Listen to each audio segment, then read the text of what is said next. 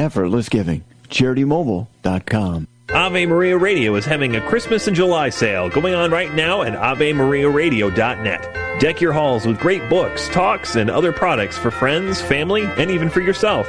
Products featuring Father John Riccardo are on sale, including a 20% discount on all single show copies of Christ is the Answer. Just apply the promo code CIA-July19 at checkout. Don't miss out on Ave Maria Radio's Christmas in July sale going on right now at AveMariaRadio.net. That's AveMariaRadio.net.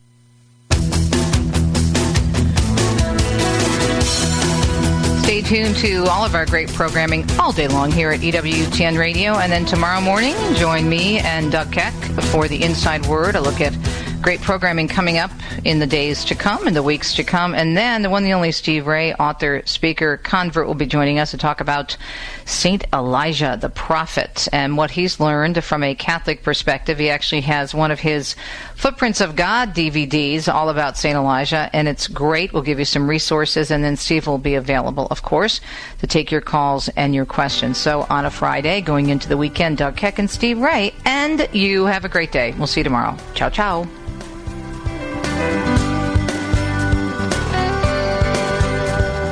You've been listening to Catholic Connection with Teresa Tomeo. Catholic Connection is a co production of Ave Maria Radio and EWTN Radio and carried across the EWTN Global Catholic Radio Network. Our producer is Andrew Kruchek. For copies of this program or for more information, visit AveMariaRadio.net. That's A V E Maria Radio.net. Thanks for listening and join us next time for another edition of Catholic Connection.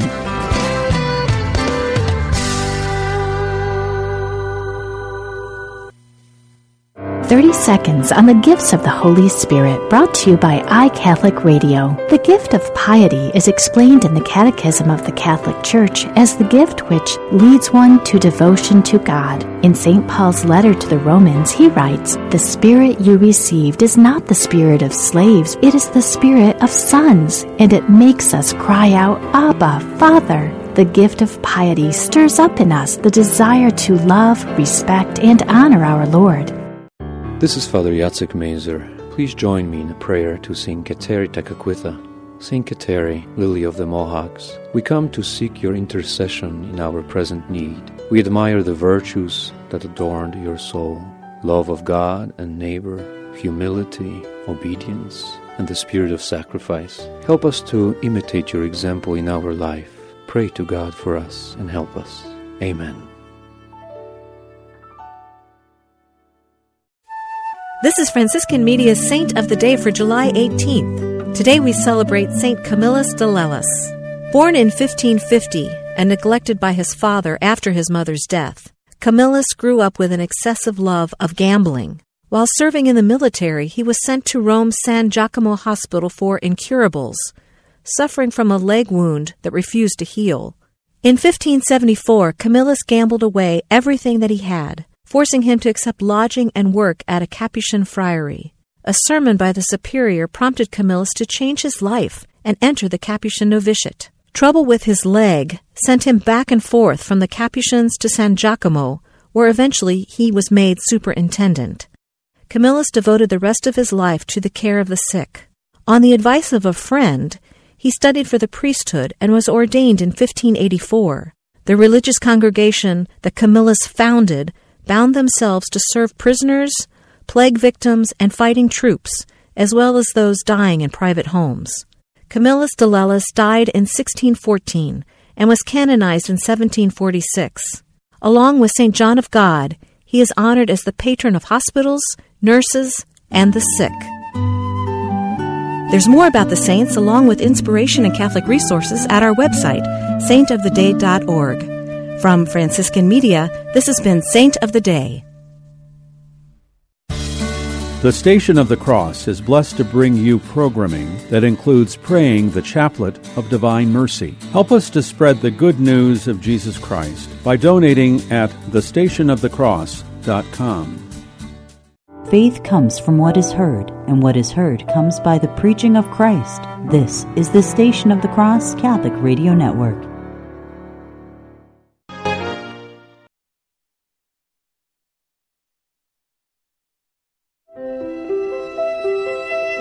Welcome to Mother Miriam Live on the Station of the Cross Catholic Radio Network with live video streaming brought to you by LifeSite News and the Station of the Cross. Call Mother with your questions at 1 877 511 5483 or email her at mother at thestationofthecross.com. You can view the live stream on Facebook at Mother Miriam Live. Now, here's Mother Miriam. Good morning, beloved. Good morning, beloved family. How are you doing? I pray that you're doing well, and I'm happy to be with you. Um, we have been going through a paper for the first half of the program on modesty, and um, I, I'm concerned for some of you who would say, well, let me tune in when you're talking about something else. You know, dear ones, modesty has to do with our whole life, our comportment being in the world and not of it, being witnesses not only to the world, to strangers, but to our own family, to our children, of how to act, how to speak, how to dress, how to have a heart of modesty that comes out in all that we do. It's very, it's so important, beloved, and it is the teaching of the church and many holy, um, many holy popes. We don't get through too much of it each day. So I'm going to jump in from where we left off yesterday on the subtitle that the soul and the body are one. The soul is not uh, simply encased in a body, and the body simply doesn't contain a soul. We are one whole being. And leaving off where we were yesterday, um, this uh, author says, I don't have her name. I should. It's Katie. It's fisheaters.com on the internet, and you could look up fish eaters, one word, dot com, uh, and then just the subject of modesty, and you'll get it. And moms, dads, you can get it for your daughters.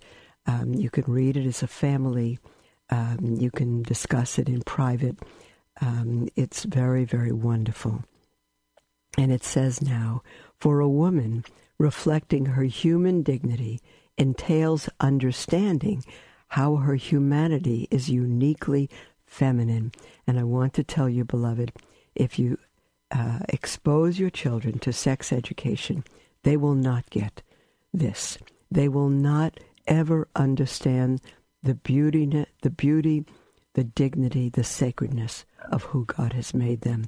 They will never get that from any sex ed class, even in a Catholic school. Dr. Alice von Hildebrand speaks of this and recalls the fourth chapter of Solomon's Canticle, the Canticle of Canticles.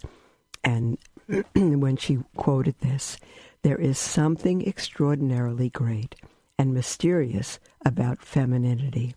And why do I say it is so great and so mysterious? Because you all know that every little girl that is born is born with a seal so to speak, protecting the mystery of her femininity. Every little girl is born with a seal. That's a seal in her womb, protecting her femininity, the mystery of her femininity. Um, there is a seal, and if you understand, a seal always indicates something which is sacred. The seal, which does not exist in the male body, is profoundly symbolic and says this belongs to God in a special way. This is a sphere which is so beautiful and so profound that it cannot be touched upon except with God's permission in a Catholic marriage. Mothers, if you would spend time with your daughters, when they're quite young and explain to them as they enter their teenage years that they are made in a very special, sacred way by God. And there's a seal on them, just like there's a door on the tabernacle. It cannot be broken. It should not be seen. It should not be touched by any soul ever. And you see, except the man that they will one day marry. That's it.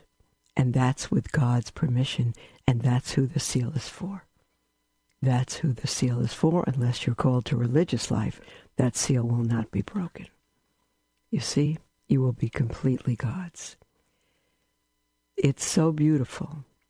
And the world, the devil, the flesh will seek to destroy it. If you allow your young ladies to go out in shorts, in skirts above the knees, in tight clothing, what she is doing is exposing and destroying the sacredness of her body. Because when something sacred, like the tabernacle, you don't even want, lay people are not allowed in that sanctuary. You don't want anyone near it, not even near it, except the priest. And the same thing with your little girls. No one has any right to her body.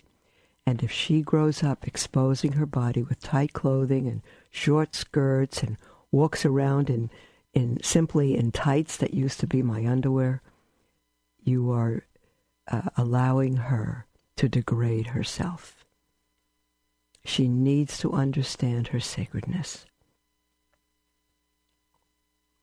When a girl or young woman is permitted to give the keys of the mysterious domain, this closed garden, to her husband to be, she says, when she's permitted to give this mysterious domain, the, this closed garden, to her husband to be, to a man who's not yet her husband, she says this Up until now, I have kept this garden virginal. Now God has given me the keys and is allowing me to give them to you, and I know that you will penetrate into it with trembling reverence and gratitude. You see, that's fine on the marriage night, but not before. But not before. And that's the way a man should have, should be intimate with his new spouse, with trembling reverence and gratitude entering into the mysterious garden that God has made for himself in sacredness. And again, if she becomes a religious, it remains locked. And if she marries, it's only with her husband that God gives permission for anyone to enter that garden. The moment that a woman is embraced by her husband, and a few hours afterwards she conceives, in this very moment, something absolutely amazing happens, which once again illuminates the greatness of femininity. Neither husband nor wife can create a human soul. God alone can. Oh, beloved, this is the kind of things that should be read to your young children, to your teenagers, to your daughters, to your sons. That your son would never ever violate a woman and destroy her virginity and destroy her sacredness for another man who she might marry one day. Of course, the article goes on to say there is the male seed and there is the female egg. These are material realities that God has put into the bodies, and when they are united, an amazing thing happens. God creates a new human soul, totally new, which never existed before. Where? In the mystery of the female body. This is where the soul is conceived, just like our Lord was conceived by the overshadowing of the Holy Spirit in the Blessed Mother. This is where the soul is conceived. It has nothing to do with the husband. The husband is out of the game at the point and at the very moment that God creates a soul, he implies that there is a special contact between God and the female body. You see, beloved, it is the husband's donation, but it is God that creates a soul in that woman. It is God, hold on a minute, God creates a soul, he implies, uh, the very moment that God creates a soul, he implies that there is a special contact between God and the female body, so to speak, touching it in touching it in creating it. Once again, what an extraordinary privilege. Privilege, beloved, and sacred trust. It's a sacred trust. Young men or men of any age, if you violate a woman, you have destroyed God's creation. If you violate a woman, you have destroyed God's creation. You have debased what He has made sacred.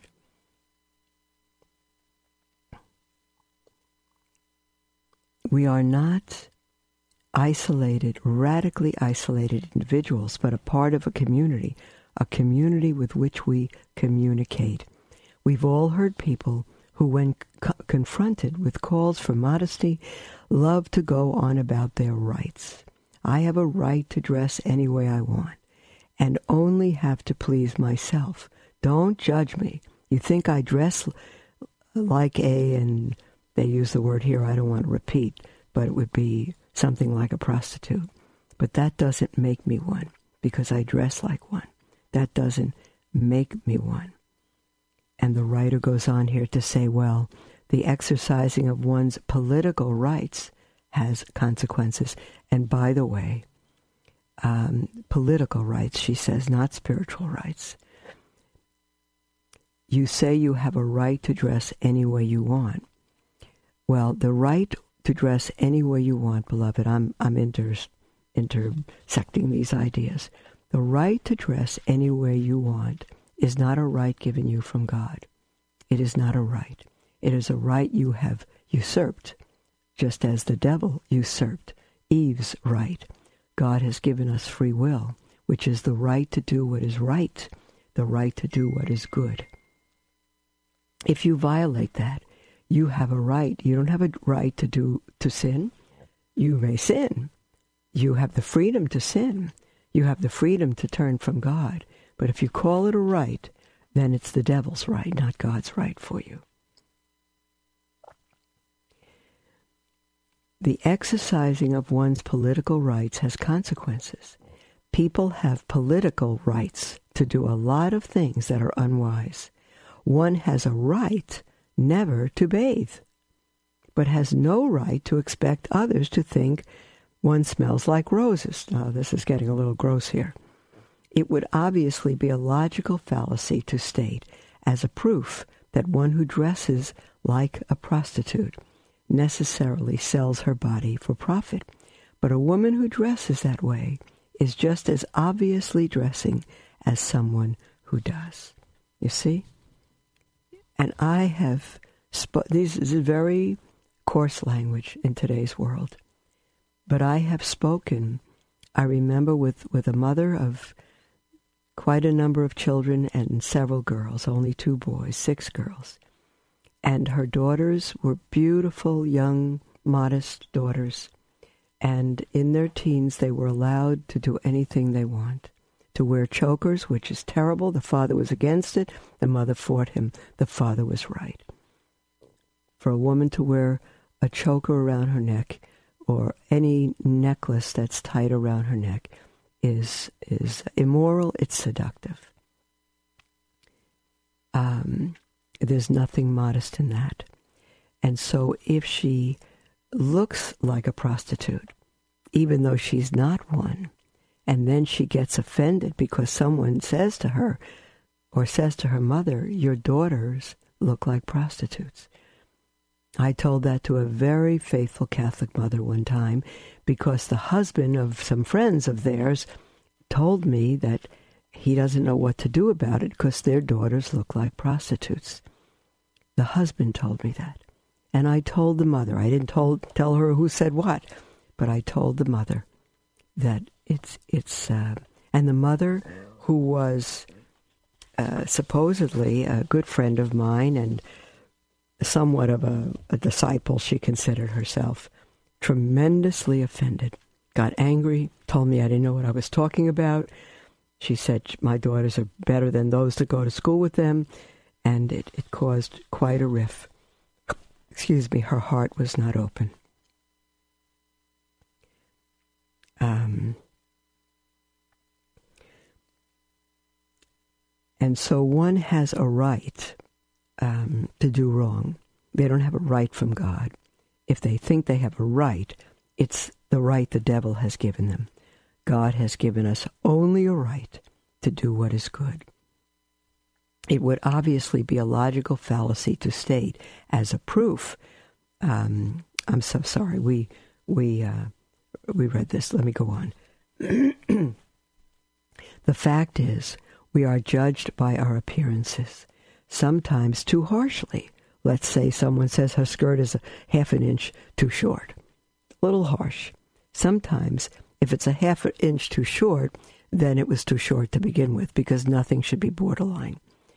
Um, we judge uh, sometimes too harshly, sometimes for evil reasons. Um, uh, and some, I'm not going to give the examples they give here. Um, sometimes for evil reasons, um, sometimes for ridiculous standards that a person has no control over. Um, to the shape of her body or something else, sometimes by people who haven't moved um, the beam from their own eye. Appearance is often held to be the only thing of value, in a woman especially, an attitude that causes great suffering to women who do not look like the models in magazines. No one looks like that, by the way. Um, um, I won't go on with all the descriptions of what happens to those women before they're photographed. And some women can be completely catty, turning looking good into a huge competition and dishing. Um, oh, this I, I, don't like the language in this article. Um, putting other women down.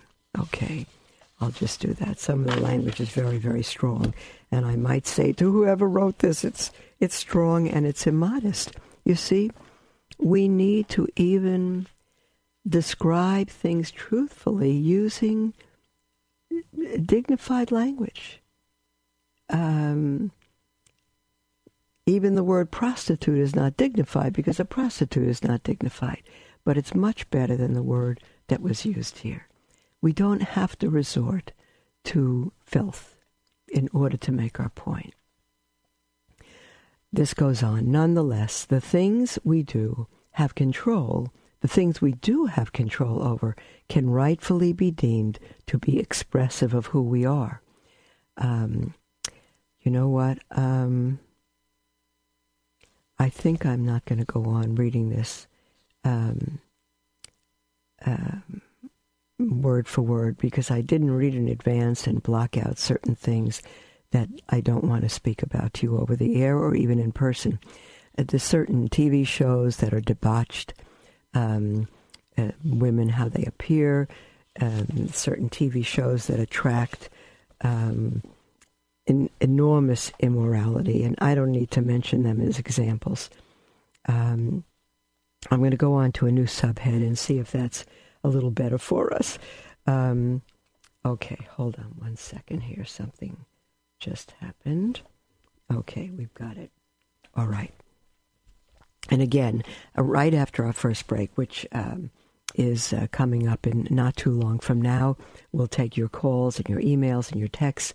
And just so you have the number beforehand, if you wish to call in and be first up, and you're welcome to call or text at the toll free number. That's 1 877 511 5483 or email at mother at thestationofthecross.com. You know, I'm thinking as I'm reading this article on modesty, the person that wrote this article um, sort of under, so I say sort of understands uh, the the issue of modesty.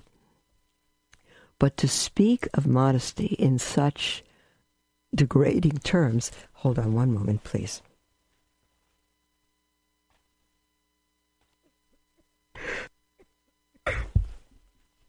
to speak of modesty in such degrading terms and bringing up degrading examples in a public article, I, I think is immodest.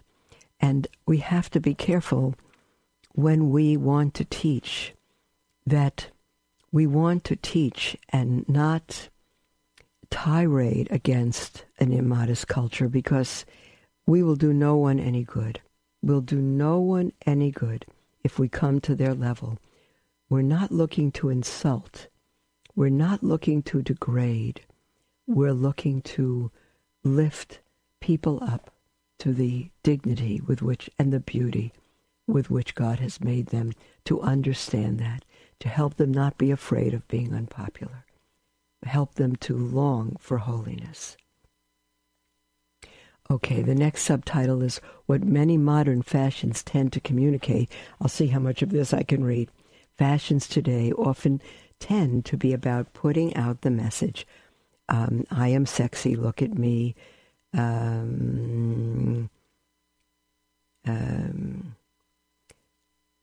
a person can look as hot as she wants for her spouse. Now, I don't like this language, and I wouldn't have described it that way. Um, but the fact is that I had a young lady come work for me here, Catholic, uh, not very knowledgeable about her faith. She has since grown tremendously, and she's modest and beautiful. But when she came, she was in short, tight clothing, and she was fairly newlywed. And um, I spoke to her about that, and she was extremely offended by it. Um, and one day I took her with me to an appointment to meet someone for our community, a kind of a business appointment. And I told her that I'd like her to come with me, but she needs to wear a long skirt. Well, she did, but she was extremely offended. And she turned and walked out of the room, and she was in tears. And she finally basically said this to me. She said, You know, I'm newly married. I want to be attractive to my husband. You don't understand that. You're in a habit. You're a sister. You're older, all of that. You don't understand that. I said, Of course I understand it. Of course you should be attractive to your husband. There's no question. You should be attractive by your modest, pure heart. And the way you dress should be very beautiful with long skirts and modest tops, nothing showing, nothing tight. Beautiful, beautiful sacred vessel for your husband. She didn't agree. She finally does now because she experienced um, the Latin Mass and the homeschooling families, and and and she has um, uh, she's it has really formed her.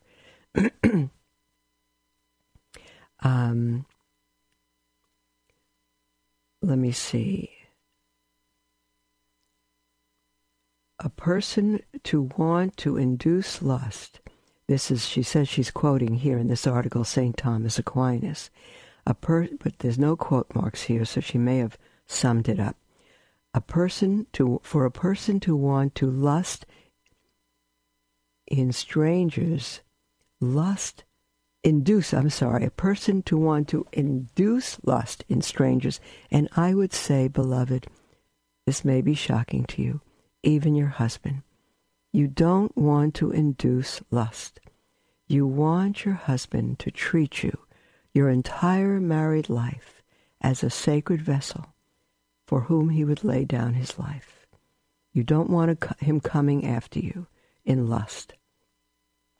You don't want to feel used as a wife. And it's, he says, or she claims, St. Thomas says, for a person to want to induce lust in strangers is evil. Our Lord said that to whoever shall look on a woman to lust after her hath already committed adultery with her in his heart. Adultery is a mortal sin. Why would a person want to tempt another to mortal sin? Now, I will say adultery is a grave sin. It becomes mortal if one knows that it's grave and they do it voluntarily of their own will, knowing that it will cut them off from God. She quotes James chapter 1 here, uh, in which James says, Every man is tempted by his own concupiscence, being drawn away and allured. Then, when concupiscences have conceived, in other words, when the temptation is conceived, it bringeth forth sin, but sin, when it is completed, begetteth death. You see, temptation is not sin, beloved. But if we allow the temptation to live in us, we begin to imagine it, even though we're not acting it out, it becomes sin. We've sinned in our heart. And when we sin like that, it brings forth death. And she goes on to a situation which we can imagine to make the point, and I will not read that to you. Uh, this, whoever wrote this article on modesty needs to understand that some things don't have to be said. Beloved, there's the music for our break, and uh, I invite you to call in with anything on your heart or text toll free 1 877 511 5483 or email at mother at the station of We'll be right back, beloved.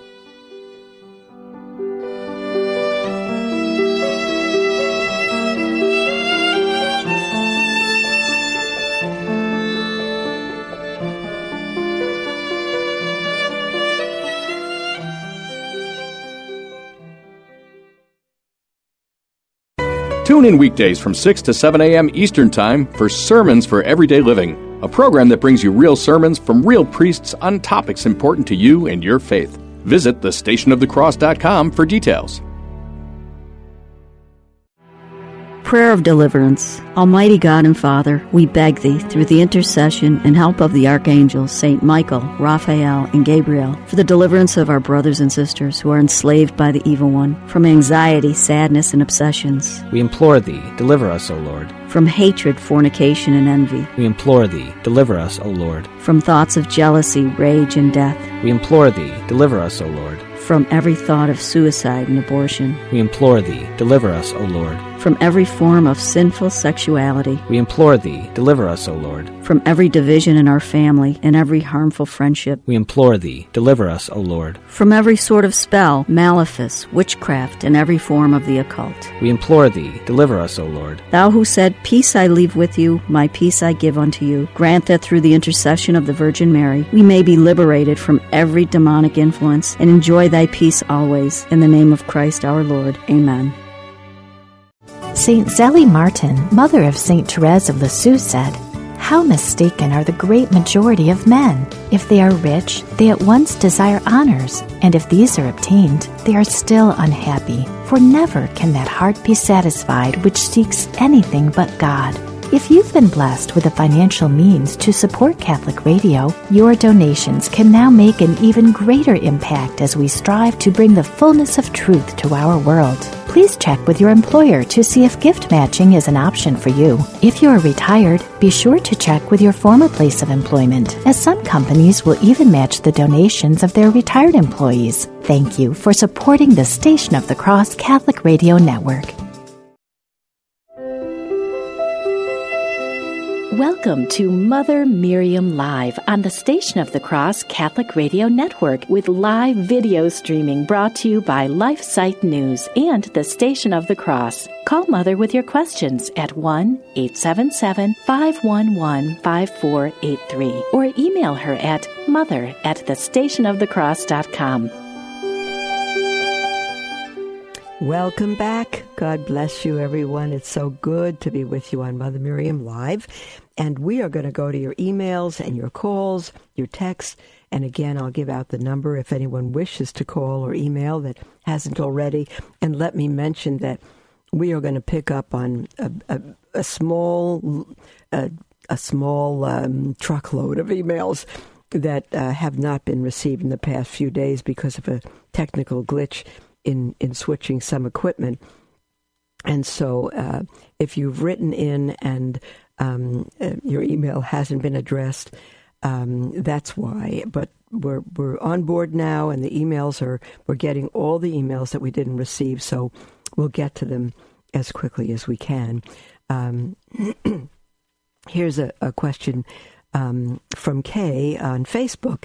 She says, "I am a Catholic fiction writer." Each of my novels or short stories is based upon the presence of God in this world. Writers write about the world as it is. Characters sometimes are portrayed as fallen, and their fall is shown.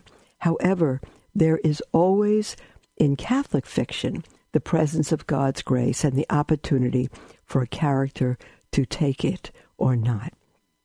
Just because there is something evil shown in the film or written about in a book doesn't mean that the book or the film uh, is evil. Sometimes you have to see evil before the good can be shown conquering. Thank you, Mother Miriam, for speaking the truth without fear. Dear Kay, I agree with you and I don't. Um, to speak about evil and the transformation of lives through the good, through God's grace, is, is fantastic, of course. But you don't have to show a woman, a prostitute, a man in bed with a woman or anything like that, a woman in bed with a man. You don't have to show rape. You don't have to show debauchery explicitly on the screen or talk about it or describe it in the book in order to put the point across. You don't have to do that. If you do that, you've gone to evil. You have. Because I remember in the film Schindler's List, we knew that Schindler was in immoral sexual relations. We knew that he was having that while he was doing all the good and saving the Jewish people. We knew that. But there's one scene of him in bed with a woman that is so horrific, uh, incredibly horrific, it spoils the whole scene. It spoils the whole scene. Had had the movie just shown him in bed with a woman and they were both covered or holding each other, whatever, and you know the fact was there, uh, we could have uh, understood that.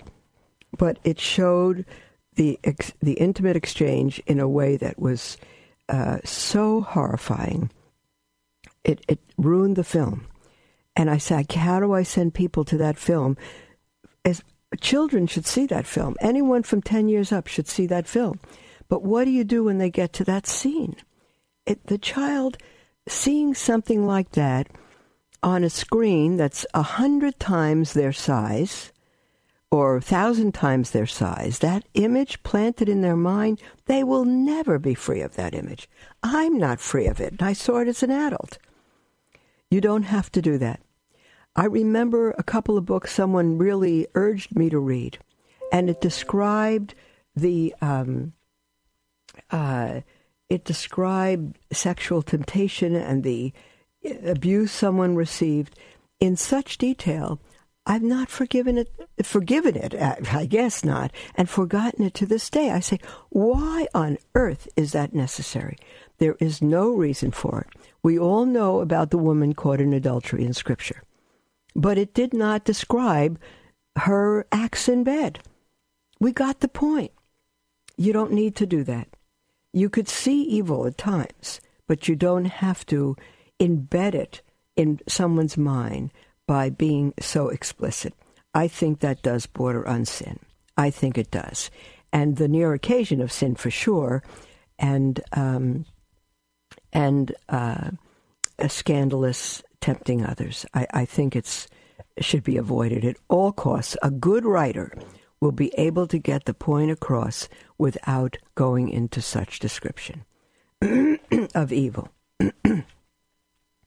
we have an email from someone who writes in anonymously and says, Hi, Mother Miriam. I am reaching out to you because I have my arms up in the air. I've been a listener to your shows for the past three years, and I feel confident enough that you may be able to give me good, solid advice on what to do. My best friend of 20 years and my comadre is about to have her second abortion on Saturday, July 20th. So that's two days from now. And I am trying desperately to save the baby.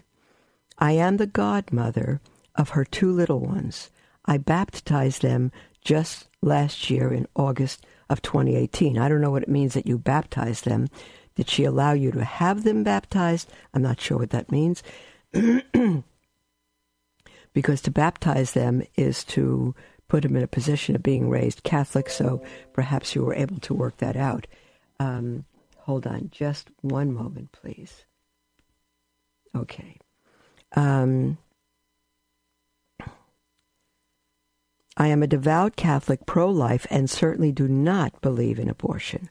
Her reasoning, from what I assume, is that she recently has lost 40 pounds, living an active lifestyle, eating healthier, and she claims to be happier, going through a divorce and has a new boyfriend. She does not know whether the fetus is her current husband's or her current boyfriend's child. Help. I know what a mess. Her husband is telling me that even if the baby is not his, he is willing to make the marriage work and take responsibility for the baby. She had her first abortion about four years ago. Back then, she was a single mother of one child and had no emotional financial support.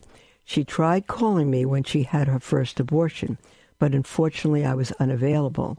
And then she proceeded with the abortion. I had no idea until days later when she confessed to me. now, this time around, she is hiding it from me. Her husband, my compadre,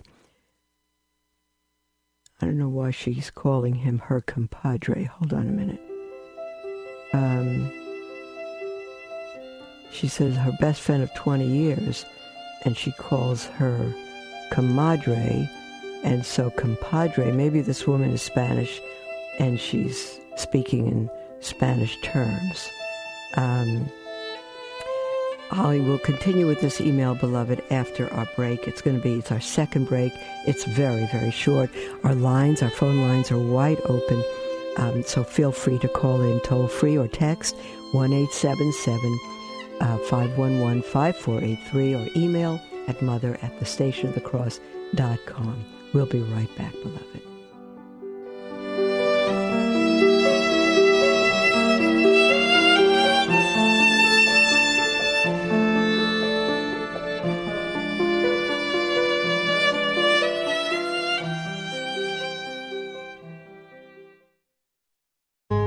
If God is calling you to give in support of the Station of the Cross, we want to do our best to make sure we receive your donations. Please let us know if recent changes have been made to your payment information so that we can better serve you as you continue to bless us with your financial support. Update your information today at thestationofthecross.com or by calling 1 877 888 6279, extension 104. If you have an old vehicle taking up space on your property, consider donating it to the Station of the Cross Catholic Radio Network. We gladly accept cars, trucks, boats, RVs, and motorcycles. Whether they run or not, your donation may even qualify as a tax deduction. By joining in our evangelization efforts, many listeners will learn more about our Lord and draw closer to Him through what they hear on the Station of the Cross. So, if you're looking to get rid of an old car, truck, boat, RV, or motorcycle, remember that you can turn it into a donation for Catholic Radio. Your generosity will greatly benefit our mission to bring the truths of the Catholic faith to countless listeners. To find out more or to donate your vehicle today, visit thestationofthecross.com or call 1 866 628 CARS. That's thestationofthecross.com or 1 866 628 2277. This is Father Yatsuk Mazer. Please join me in a prayer to Saint James the Greater. O glorious Saint James, because of your fervor and generosity, Jesus chose you to witness his glory on the mount and his agony in the garden. Obtain for us strength and consolation in the unending struggles of this life. Help us to follow Christ constantly and generously, to be victors over all our difficulties, and to receive the crown of glory in heaven. Amen.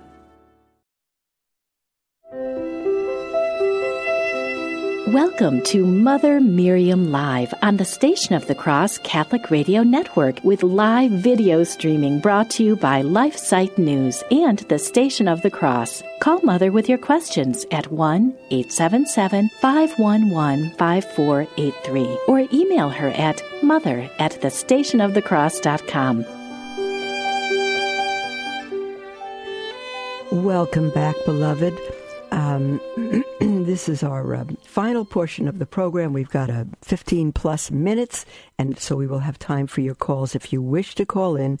Um, we've got plenty of emails ahead, but I always take calls when they come in or when I'm uh, uh, finished with the present uh, email that we're looking at. I'm going to be reading. Uh, we didn't finish this email from somebody who's anonymous, and um, I'm going to um, read this from the beginning. We only got halfway through it. It's it's it is urgent, actually, beloved, and I'm asking everybody who can hear me to pray for this situation. This woman writes, I am reaching out to you because I have my arms up in the air. I've been a listener of your shows for the past three years, and I feel confident enough that you may be able to give me good, solid advice on what to do. My best friend of 20 years and my comadre is about to have her second abortion on Saturday, July 20th. That's two days from now, beloved, this Saturday. And I'm trying desperately to save the baby. I am the godmother of her two little ones. I baptized them just last year in August of 2018. I am a devout Catholic pro life and certainly do not believe in abortion. Her reasoning from what I assume is that she recently has lost 40 pounds, living an active lifestyle, eating healthier and happier, going through a divorce, and has a new boyfriend. She does not know whether the fetus is her current husband's or her current boyfriend's child. I know what a mess. Her husband is telling me that even if the baby is not his, he is willing to make the marriage work and take responsibility for the baby. Well, that's a fantastic thing on the part of the husband. she had her first abortion about four years ago. Back then, she was a single mother of one child and had no emotional or financial support. She tried calling me when she had her first abortion, but unfortunately I was unavailable, and then she proceeded with the abortion. I had no idea until days later when she confessed to me. Now, this time around, she is hiding it from me. Her husband, called me to tell me about the news and that he is also against the abortion. We have to try and save the precious little baby from being killed. I am a registered nurse. and I've had my suspicions, and I just know us nurses have a keen ability to know when someone is different, and I immediately knew she was pregnant when I saw her a few days ago. She is not okay. She is not okay emotionally. She is very upset and is not telling me what is going on, even though I already know.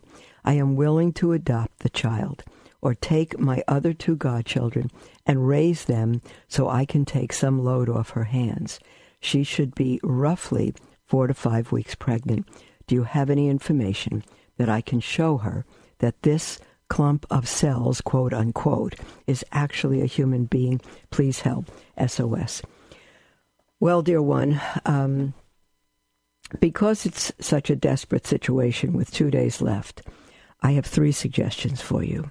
Number one, um, you go together with her husband to her and say, um, let the husband, I don't care what the situation, I don't care if he's in the house or out, of it, I don't care let him go with you to his wife and say, We want you to know for sure, even though you're upset, we want you to know that your husband told me that you were pregnant and about to have an abortion. I know you're going to be upset about that, but we risked angering you and upsetting you to say what we want to say.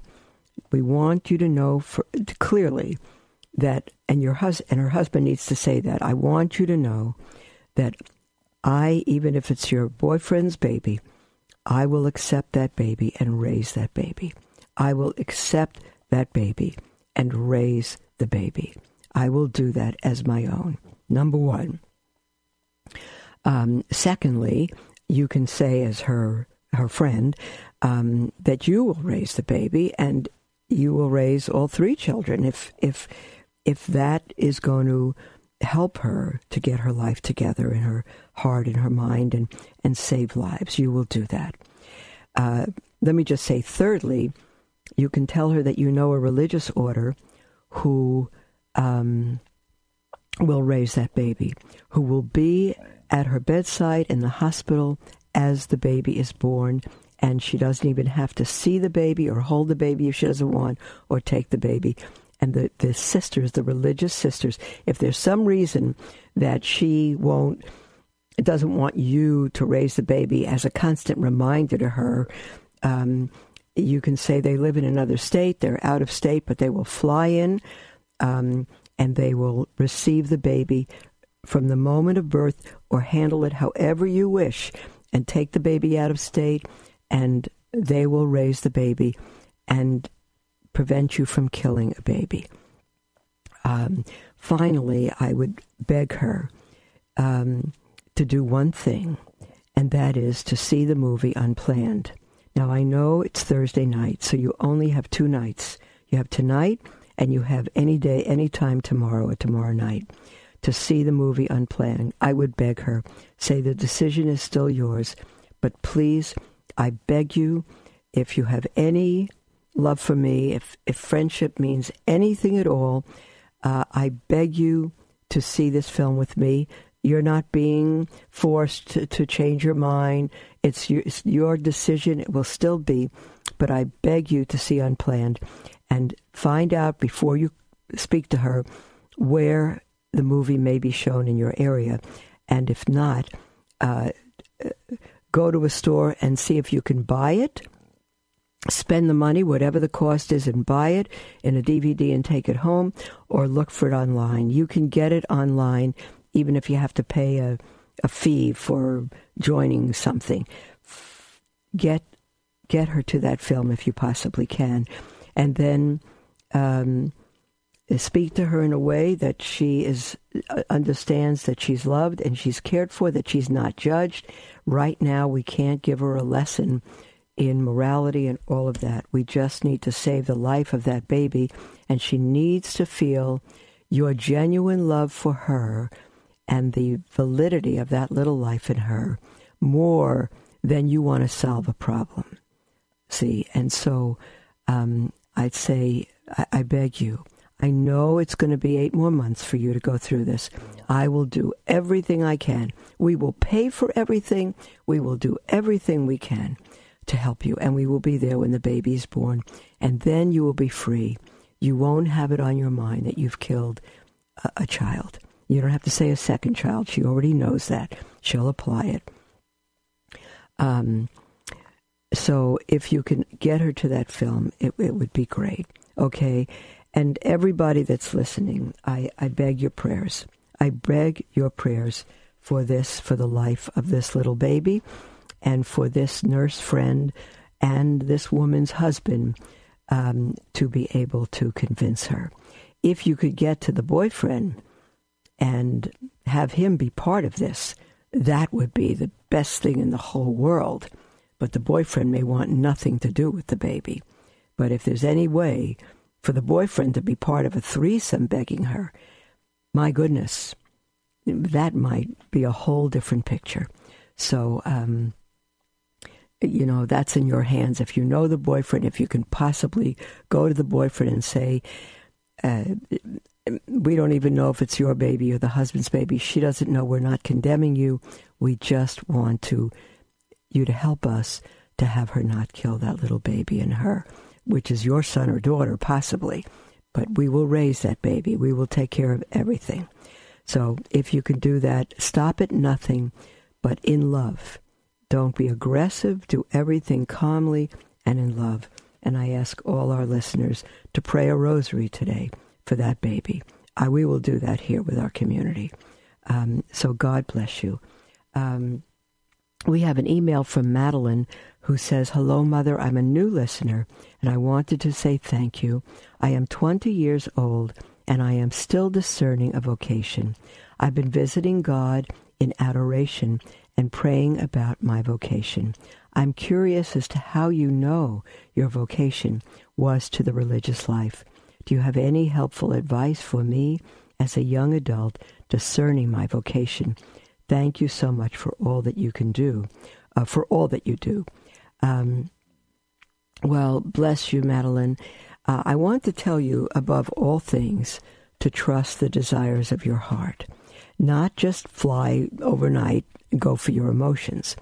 But the scriptures say uh, that if you delight in the Lord, he will give you the desires of your heart. And if your delight is in him above all things, then you can trust the desires of your heart are from him. God has given you those desires. and you don't have to be afraid to live them out. So if you feel an attraction to the religious life, um, then I would pursue that in prayer. Yeah. I would get a spiritual director. I love that you said I've been visiting God in adoration, praying about my vocation, because that's exactly, of course, who you're visiting. Many people will say, I go to adoration, I visit the Blessed Sacrament. It's the same thing, but I like that you said, I've been visiting God. And I want to tell you, God is just as happy that you've been visiting Him. And so He has a vocation for you, either to marriage or religious life. I will tell you now, it's not to the single life. I know that's a bold statement, but that's correct. Um, it's either to the marriage or religious life. God would not have us be alone. And so, um, what I would, how I knew, I'll tell you truthfully, dear one, I never knew I was called. I, I still can't tell you I was called. I would be denying all that God has done if I say He hasn't called me. But I never felt a call. But so many things happened through the years, and I have had such a desire to put my arms around the world, to be a sign to God and to tell the whole world of Christ and His church. It's a it's a burning desire to this day. It has never lessened. It's twenty four seven, um, and. I can't believe that God has allowed me to wear this habit. I cannot understand religious who get rid of the habit or who shorten it. I don't understand any of that. I don't condemn anybody. I can't judge them. How can I? I'm not them. I'm me. But I would sleep and shower in this habit if God allowed me. There's so much that happens because of the witness of hope the habit brings to the world. So I would pray, uh, pray a 54 no, day novena to Our Lady for this huge request you have, and look up online 54 no, day novena if you're not quite sure what it is. Uh, it's a novena that Our Lady gave a young lady in the, I believe, 1600s. And um, I forget just when, I think she was 16. And um, Our Lady saved her from her illness and told her to spread this 54 day novena, which is basically nine novenas times six equals 54 for the first half, which is three novenas in a sense in a row, 27 days. You pray for your request. The second half of the 54, which is the second 28 days, beginning on day 28, you you give thanksgiving for the answer, even if you don't have a clue what it was. I prayed that, and I think this came out of that. But what you need to do, you should have a spirit, a good holy priest as a spiritual director. Um, and you should read the lives of the saints and you should visit. You should begin to visit different orders, cloistered, active, um, maybe Benedictine, Franciscan, Carmelite, Dominican, you know, maybe you're drawn to a certain type of spirituality. Um, I would visit them, short visits, if you can, weekend visits, week long visits. Uh, if you think there's someone you really are drawn to, maybe they'll let you stay a month, that sort of thing. Uh, you can go on to the Institute of Religious Life online, and you'll see all kinds of orders and their charisms. And you can they give you a little online survey to help you discern your vocation. And just pray and say, Lord, if you would have me to marry, I, I'm praying now for who that man will be. I pray for his sanctity, his love for you. Excuse me for that hiccup, his maturity in um, becoming the priest of his family. So um, do that. And if you have a desire that just won't quit, I'd say you need to follow it through and start visiting religious orders and read the lives of religious and of saints and of religious who were heads of fa- families like St. Monica and others. Thank you, beloved. Sorry for my hiccups. And we'll see you all tomorrow. God bless you. Please don't forget to pray for the woman and the baby who is about to be aborted two days from now. Please pray for her. Everyone, pray a rosary for her at the very least and tell your friends. God bless you. We'll speak with you tomorrow.